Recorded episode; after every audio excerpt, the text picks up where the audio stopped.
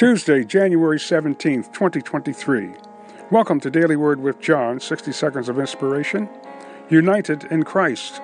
2 Corinthians chapter 13 verse 11. Finally, brethren, farewell. Be perfect, be of good comfort, be of one mind. Live in peace, and the God of love and peace shall be with you. As followers in Christ, we are commanded to love one another, even as Christ loved the church and gave his life for it. Jesus' life, his death, his resurrection are the unifying force that bridges the gap between God and man. Receive him today if you are not born again. Father, in the name of Jesus, we honor you and magnify you and glorify you. We stand by faith in the unity of the gospel we ask that you would look upon those that are lost and save them, heal those that are sick and deliver those that are bound. All in Jesus' name we pray and ask it. Amen.